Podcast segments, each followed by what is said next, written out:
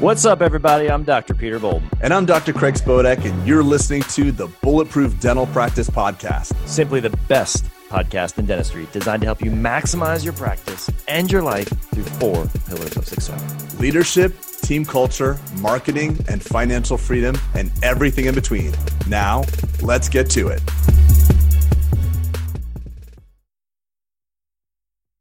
Welcome back to another episode of the Bulletproof Dental Practice Podcast. Today, Craig and I are flying solo because we keep getting so much love from you guys that you just want more of us. And boy, that's flattering. It really does fill my heart with love, Craig. And that's a cold, dark place, Pete. I was about to say, that's about as touchy as I'm going to get. Exactly. I had to comment on, if you guys out there listening want to hit the funniest comment ever, go and read the reviews we just got. Someone wrote as a title of the review for the podcast, the greatest bromance in all of dental history, which is just funny. I think our banter towards each other, but his review was hilarious. He or she got a little bit. Dr. Ann Co. Or Ann White. Sorry, Dr. Ann White. It was just hilarious. Craig, I don't feel like we have a bromance. Yeah, we do. It's good, man. It's good friendship. Everyone should have a bromance, right? Yeah. I sent you that little thing that you need to have your venting friends. You need to have a friend that you can talk about what's going on, what's challenging you, Yeah, that gave me sweaty back when you emailed me like something about like, oh, you should have a venting friend, and it seemed like, I don't know, I get uncomfortable with touchy stuff like that. And hence the sweaty back topic of today, right? Well, wait, but yes, I want to talk. This is gonna be awesome, but I want to talk about for a second the thing I screenshotted you yesterday from our friend Troy. Yeah, this is crazy. So I got it up here. Give some context. So I think it's really important. So I think, was this from the first summit? Geez. Yeah. It was.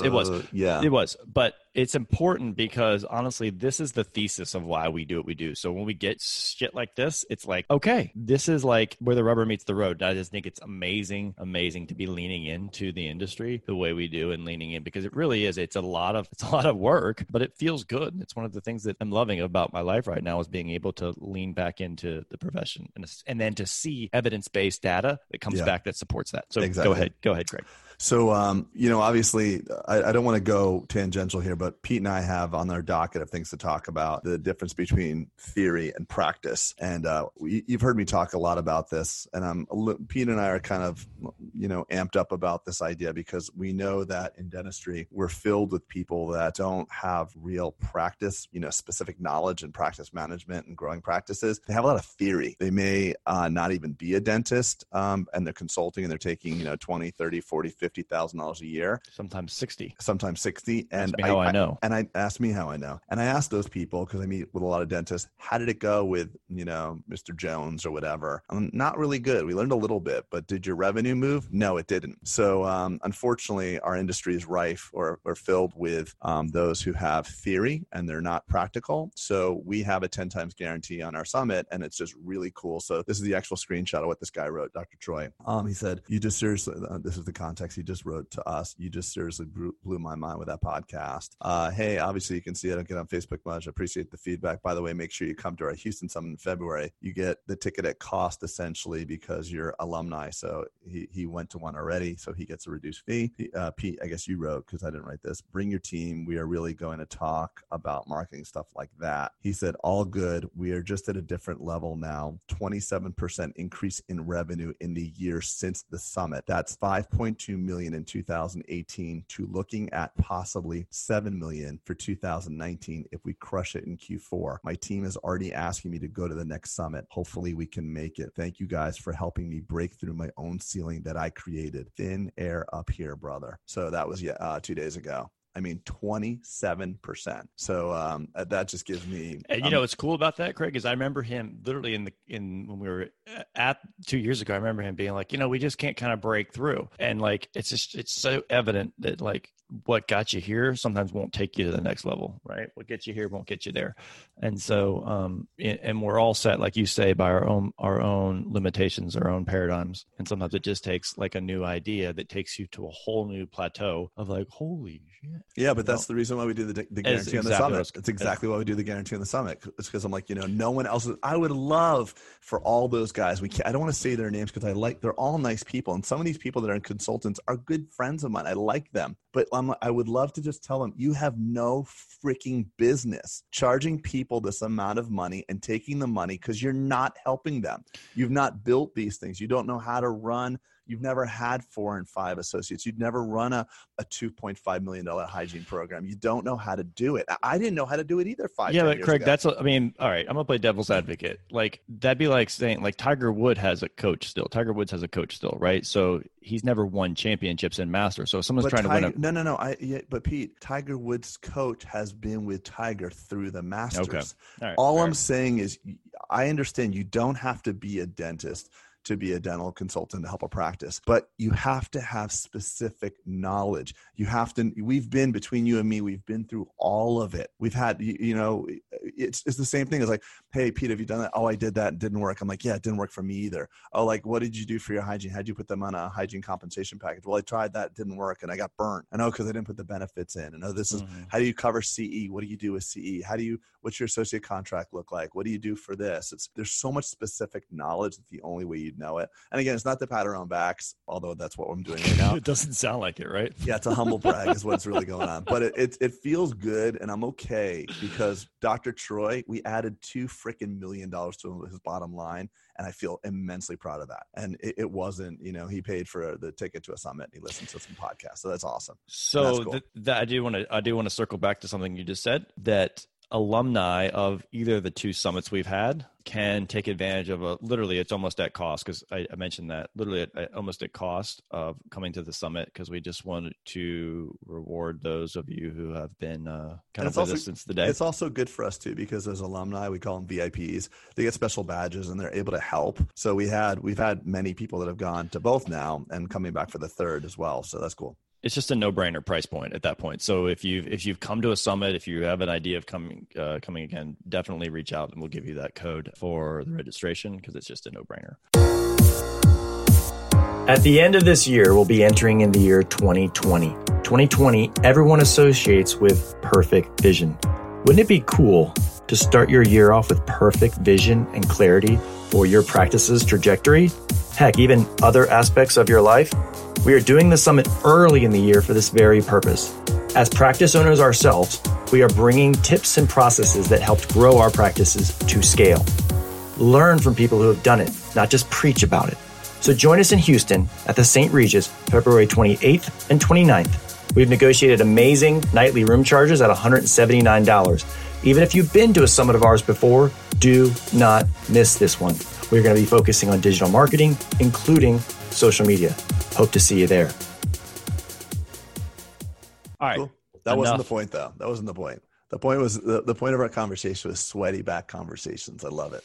So let me give you I want to give a background on sweaty back, because I use it so much that, and I think I've told, even in the book, I think maybe we talked about this. So sweaty back is a term that my country wife termed for uncomfortable conversation. Something so uncomfortable that when you think about it, your back glistens up with a little sweat and you get that little moist on the back, and you're just uncomfortable. So it's sweaty back. So in my household, we just say, oh, you need to have a sweaty back conversation, something that you just don't want to do. And Craig, I'm going to make a statement here and you can give me a rebuttal on this, but I would venture to say that the number one reason that dentists quit or want to get out of dentistry is due to the drama that goes on in the office. Or to their patient, yeah, to their patient. I don't think it's patients as much as I think people, we start to categorize patients. I see a lot of venting. You're not the Facebook troll that I am. I go on like these chat rooms and everybody's griping about the patient. They don't appreciate us and they can't believe this and they go to Smile and Direct Club and they have no value for what we do. So there's an internal conversation like that as well. Okay. And that maybe there, look, it's hard to pinpoint because everyone's different for their reasons of the pain in their life, quote unquote. I just know that I talk to a lot of dentists who we all know, and literally everyone will raise their hand and laugh, like who has that one person in the office who literally just gets to do whatever they want and they get to cause drama, but they're such a valuable team member that blah, blah, blah, blah, blah, right? And we know it's a cancer inside the practice. It's a toxicity, and we don't do anything because we don't want to disrupt the apple cart, because we're afraid that if we lose that person, oh my gosh, it's a nuclear fallout. We're going to lose all our patients. We're going to lose all revenues. We're going to be broke. Like, we're thinking like doom and gloom, right? We're almost, it's the tail that wags the dog. Oh yeah, man. And so my point of saying this is I just had some experience recently where there was someone who I was literally too afraid to let go in the same thing. I mean, I fall victim to this stuff just the same way when I talk to people. Right. And so I was too afraid, but it happened. And did you let that person go? I did. Okay. I did. What did you think was going to happen by letting this person go? A mutiny. Got it. I thought there'd be, fallout from a community standpoint, fallout from a business standpoint. I thought there'd be a lot of aligning with that person. And what's happened was it was destroying the culture. It was toxic to the culture of the practice, and it's been good. So I'm going to read you a quote here, and this is by Tim Ferriss. It's a person's success in life can usually be measured by the number of uncomfortable conversations he or she is willing to have. Tim Ferriss. So yeah, you get what you tolerate in all aspects of your life. You get what you tolerate. It's like with your children too. Like you want your children to love you. You're working hard. You're at the office till 5:30, 6 o'clock. You miss Little League. You feel like a shitty dad or shitty mom. And what do you do instead? You buy Johnny like whatever he wants because you have this guilt. People do. We tend to want to be liked or be pleasers, and we'd rather not stand up for the principles and we rather not do what's right. What's wrong with your dog? I don't know. He goes crazy sometimes. So I totally agree with you that. So let me give another example too of something that I just got. I was overwhelmed last week from an HR perspective and dealing with stuff. And I finally adopted like the seek and destroy the elephant in the room mentality. And let me tell you how. So there was some drama going on. And right. And drama, if you think about it, we tolerate it a lot in dentistry. So one person will come talk to you, and then you have to go to that person. And it's like you play the intermediary in a lot of this drama, unfortunately, as the doctor. Which is a bad move, by the way. It's super bad. And I start thinking about it from a business perspective. Think of all the time. And by the time it gets to you, it's probably been through 10 or 5 employees, right? So there's two people's time having a conversation about something that has nothing to do with the business of what they're there to do. Times 5, which has multiple ramifications in the business. Then it finally gets to you, and then you have to deal with it and hear one person's side of the story and the other person, and it just becomes this dramatic something bigger than it needs to be. But it also plays into the psychology of the people that are reporting it. It's actually like the workplace is like a bunch of kids. Like when your kids, like when Amzie hits Atlee or something, like Amzie hit me, no, and whoever gets there first, they try to like get their story heard, and everybody devolves into like children. Like adults don't do that. Like when you have a problem with me, like, hey Craig, when you said that, it upset me or whatever. Like what's your and then we talk it out. But if I went to your wife to tell you that, by the time I get to you, you and I are not going to be on speaking rational terms. So it's not even that it's inefficient. It actually makes the process caustic. If I go to somebody, that next person's victimized. So if you have Joanne in your office and Diane comes to you and said, hey, I got to talk to you about Joanne. Now Joanne is super pissed. You went to the boss to talk about me? Right. And it's not even an inefficiency. Now Joanne's a victim. So like you can't get involved. We have a rule in our office, direct and open communication. You can't go to somebody else. And if somebody else goes to me, I'm like, Joanne is not here right now. I'm going to bring you over to Joanne. You have to have the sweaty back conversation. And there it is. I will make you have it, because now I'm part of the gossip. If you call me up and say, "Hey, Pete's an asshole. He did all this stuff," I'm like, "No. I'm getting Pete on the phone right now because I'm not going to hear this. Even if I hear it, I substantiate you. Pete feels victimized because I'm like, hey man, I had this 1 hour conversation with my buddy Josh. He says you're an asshole. You'd feel terrible, right? You'd be mad at me. Well, what do you mean 1 hour about me? What did you guys talk about? So therein lies what you should do, I think. And I haven't always done that, just in full disclosure. Oh, me neither, I've listened to people talk, you, man. But I finally had, because I had limited bandwidth last week, and a lot of it I had to deal with 3 distinct independent issues of stuff like that. And I finally was like, you know what? Because of my intolerance for time, I said, you know what? And I pretty much walked that person over, and I played the intermediary in resolving this, because I did not have the time to hear your side and then go hear your side and then come back and hear, talk to person A again and then confirm the person. I just said, we're getting in a room, and I mediated the resolution. I asked the questions. I said, how does that make you feel? What she just said, the response was not so good. I said, okay, what is your response? Blah, blah, blah. In 15 minutes, it was squashed. They were hugging. Yeah, of course. Yeah. And I was done. Yeah. And I thought to myself, why have I avoided that sweaty back conversation or putting others in a sweaty back conversation? Because everyone wants resolution and peace as quick as possible, but we just sometimes don't know how to get there. Well, people are hurt and they get stuck. They get stuck in being hurt. So seek to destroy the elephant in the room. We all know when someone's uncomfortable or when there's drama or when people aren't getting along, you know, as leaders in the practice, probably those of you listening to your leaders in your practice, whatever that is, whatever context that is in your practice, identify that and seek to resolve that as quick as possible. And like Craig said, the quickest way possible is getting all the actors in the room and identifying what happened. And if you had to play judge and jury and mediator and help facilitate it, okay, great. Maybe that's the job as the leader. Would you agree, Craig? I just think you don't want to get a job that you really don't want, or you don't want to be assigned a job you really don't want. And I think that there's an incumbent responsibility on your team to act as adults, and you have to adult. And going to your boss and telling them the problem and not going to the party is a childlike behavior that's caustic.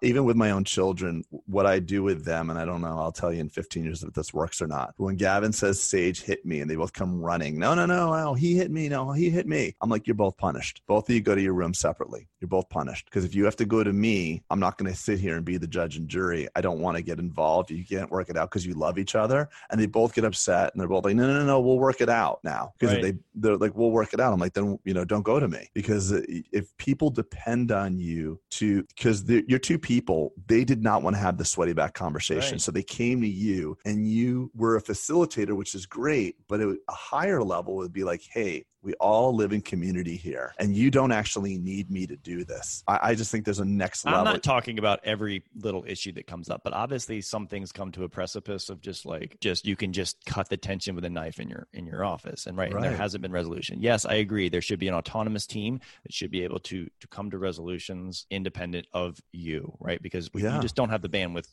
to do that as dentists and leading the practice. And but they don't do it in any other part of their lives. But if it doesn't happen, everyone. You can sense that in the morning meeting or something when there's just this weird air. You can sense it, and then you know who the people are. So, and by the way, that energy you're describing, Pete, that is cancer to your business, to your bottom line. It kills your business, and that's what I was just going to go. Oh, sorry. No, it's fine. It's fine. But that's 100%. This podcast is about the business and really of dentistry, and it does kill your, it's so gross. And funny thing is the dentists are out there like, hey, we want to pick your brain about marketing. Meanwhile, Sally, the hygienist, does not talk and hates Diane, the front desk person or the administrative person. Talk about if Disney ran your hospital, I think that was the data that you said that basically people judge the experience of the hospital based on the authentic relationship between the doctor and the nurse. How likely someone is to refer to a hospital is directly related to how well the perception of the team getting along is. It's not the care. So if Diane hates, if there's two girls or two men in your practice that really don't get along well with each other, your bottom line is suffering. That's data proven. That's not woo-woo shit. You know what I just picked up on too? You and I always say team, always, right? And I think that vernacular in our practice is something that, I think that's important to say. And I don't like the word staff. Well, even worse, says, it's an infection, blah, blah, blah. Yeah. I don't want to play jokes with it. I'm just saying, the more you can say, we are a team and refer to your team as a team, the more it's like, hey, we're on the same team, as opposed to we're just hired staff members. And I want to do a deeper dive into that just for 1 second. All thought is subvocal. Of course you do. All thought is subvocal speech, Pete. So is subvocal speech. Let me unpack. So you're actually right now, your thought process, you're talking to yourself. I got to go do this. Oh, fuck, I'm overwhelmed, blah, blah, blah. The words you choose create the experience. So you could tell me, hey, Pete, how's it going? Bro, I'm busy. I'm overwhelmed. Okay, well, what's up? I'm just overwhelmed, man. I'm going for a 3-week vacation to Europe and I have to pack. That's a different version of overwhelmed than, hey, Pete, what's going on? I just found out a family member's really sick and they're in the emergency room and overwhelmed. But yet we use the same word because we have 10,000 emotions or 20,000 emotions, but maybe only 5 or 10 words to describe those emotions. So we funnel our emotional experience into a word, and the words we choose carry wait. So you could say, hey, Craig, I'm short for time. I'm going away. All I'm trying to say is that staff, I don't want to be your staff, Pete. We're friends. There's certain things that I don't want you to identify me as. I am on your team as the podcast and different things we're creating. We're on the same team. I'm not your subordinate. You know, no one works for me. I don't like it when people say I work for him. You don't work for me. You actually work for the patient. Today was Boss's Day. I don't know when this is going to air. Today's Boss's Day, and they acknowledged me for being a boss, and my office is decorated. That's why I have that pom-pom. Oh, I thought those were loofahs behind you. Yeah. Yeah. So I have all these cards and things around. And I just said, you know, guys, I want to make a point. I really appreciate the kind sentiment, but we all work for the same boss in this practice. The boss is the patient. My highest calling is to serve the patient. So every day the patients are our boss. They're the ones who pay us. I may make some decisions with your guidance, but the boss of this practice is always the patient. And I think it's important because there's language, the subtleties of language are the key to leadership. And staff are calling someone, I'm doing the audible version of our book right now, calling someone front desk. I am front desk. That doesn't feel very good. I'm a piece of furniture. We should aim to eradicate the staff word from dentistry, at least. Let medicine and other places own that one. You know, I think in dentistry it is the team. And I think going back to what we're talking about, seek to destroy the drama in your team, or else it will grow, and you will feed that cancer inside your practice. And I want to talk. Can I talk about my hygienist? Sure. I want to talk about. So I had this very top producing hygienist about 18 months ago. She loved the business like it was her own. Really cared about me deeply. At least I thought she did, and always felt like she did. And she was the highest producing person, and people were always telling me like, hey, that woman, she's awesome. She she's such a great face to your business. She was with me for like 10 years. And little by little, I guess our relationship, unbeknownst to me, started going wayward. I treated her, in my opinion, very nicely, but maybe I treated her too nice. I don't know what happened, but she started to resent me in the practice. And I didn't realize that was going on. So one day she resigns and resigned over something I thought was fairly benign without getting to too many details. It was really, she didn't want to resign. It was a cry for help, I presume. I don't really know what happened. But my fear was she was causing some strife for me and the team, and I didn't want her to go because she was the top producing hygienist. She was literally producing more than anybody else. My fear when she resigned was that this is the end. Like that was our hygiene, you know, our leader, our number one producer. And I said, our department will never do quite as well again. And of course I was sad because I cared about her as a person. But lo and behold, a year later, the hygiene department is doing better than it ever has. And the team is saying it created so much space for us. Mm. Yeah, we couldn't grow because we felt like it was a vacuum. It was a power vacuum. And she took up a lot of the oxygen in the room, and it didn't allow people to grow. And I think that we all have this specific idea of what leadership is. It's this powerful man or powerful woman that's leading. And did you tiptoe around her for fear of her leaving? Yeah, you did. Yeah, right? So it made your quality of life go down. Well, you compromised every day with this person in the office because she was the big producer. Yeah. And now when she resigned, I was really upset. I was like, oh my God, this is terrible. And I even said like, hey, can we talk about this? No, we can't talk about it. We're good. We're going to be fine. I'm like, okay, fine. So I didn't, you know, when someone tells you that, but nevertheless, my thought process was like, this is really, really bad. And what wound up happening was created space. And we all think of leadership as dominant energy, but sometimes leadership is just stepping back and creating more space. And now, so she was the top producer. She always produced the most amount of money, like 20 something every month, like 22, 24. And now we have 4 providers that are all producing more than she used to. So she was like the 23, and then we had a 15, the 12. Now we have all independently.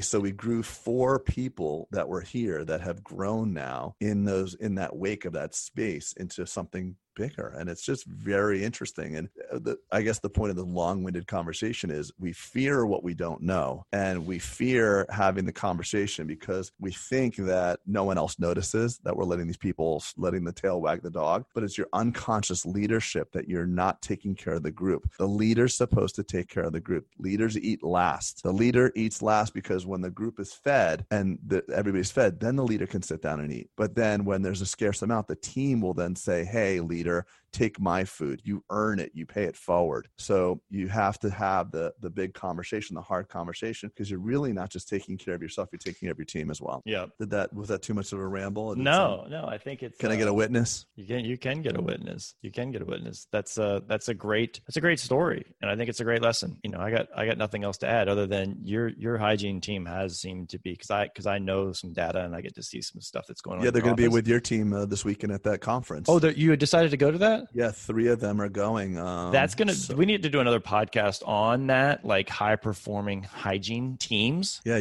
Pete was like looking at my numbers like, bro, you have a $2 million hygiene practice. I was like, Pete, let me see those numbers. I'm like, you do too. You have even more. So he's like, holy shit, we have that. Like that's something really important because an engaged hygiene team is just magic. And I have a lead. Oh, you want to hear something crazy, by the way? In my vision from 2008, I wrote it in my vision. I think it's the strongest pillar in the practice. Without a doubt it is. Yeah. Without a doubt it is. And yeah, so to lean into and support these, and I think we should actually have a whole podcast on that, is like unpacking that journey into the numbers that you just alluded to. And by the way, for Summit to February Summit, I want to build out a spreadsheet, the ones that you and I use, and get your hygiene team producing, because you and I have hygienists that make 6 figures. And everybody's like, that's crazy. What are you doing? But they're not exceeding that 30 to 33% of their collection. So who cares if they're making 150 or whatever, as long as the practice is winning as well. As long as it's a triple win, you know, I always talk about the triple win, yeah. Right? As long as everyone wins, then as long as the result is everyone winning, then, right. it's sustainable. And we built models that hurt us both and corrected them. So that, yeah, let's do that at the summit. Yeah, I like to add that in and really unpack that. I think that's, and by the way, if we can grow the hygienist the way we've grown our teams, that's worth your summit tuition in and of itself. Shit, so if you get nothing else but that. It's worth yeah. And we've done it. We've done it before. I think that's stating it lightly. I've taken hygienists that are 12 and 14 a month, and they're all doing 25 a month now. And patients are happy. And all right, pal. Care they need. I got to run. That was a short and sweet. And, by the way, Pete, one last thing too, and this is really the last thing. I know we've been talking about it, but I know you and I are both interested in any doctor that's listening to this to apply, because I know you're building more offices. We're expanding our hours over here. So if you live in the Atlanta area or wanted to live in the Atlanta area, Pete is open to meeting a rock star dentist that wants to grow and hustle and be bulletproof. And as am I in the South Florida area. If you're listening and you're a fan, if you have your own practice and it's doing okay, but you don't want to go at it alone, we're always open to discussing. Hit us up. We're here. We want to work together. That's great. Until next time, friends, over and out. See ya. Thanks for listening to another episode of the Bulletproof Dental Practice Podcast. If you got any value or insight from today's episode, we ask for your help. First, review us on iTunes. Creates awareness to help others find us, and it literally takes like 5 seconds. Second, if you want to stay in touch with announcements and updates, text the words Bulletproof, all one word, to 345-345. We promise not to bombard you with spam text. Also, don't forget to check out our upcoming Summit 2020 registration page at BulletproofSummit.com. We're going to be focusing on digital marketing, including social media. Do not miss this one, for real. Thanks, y'all.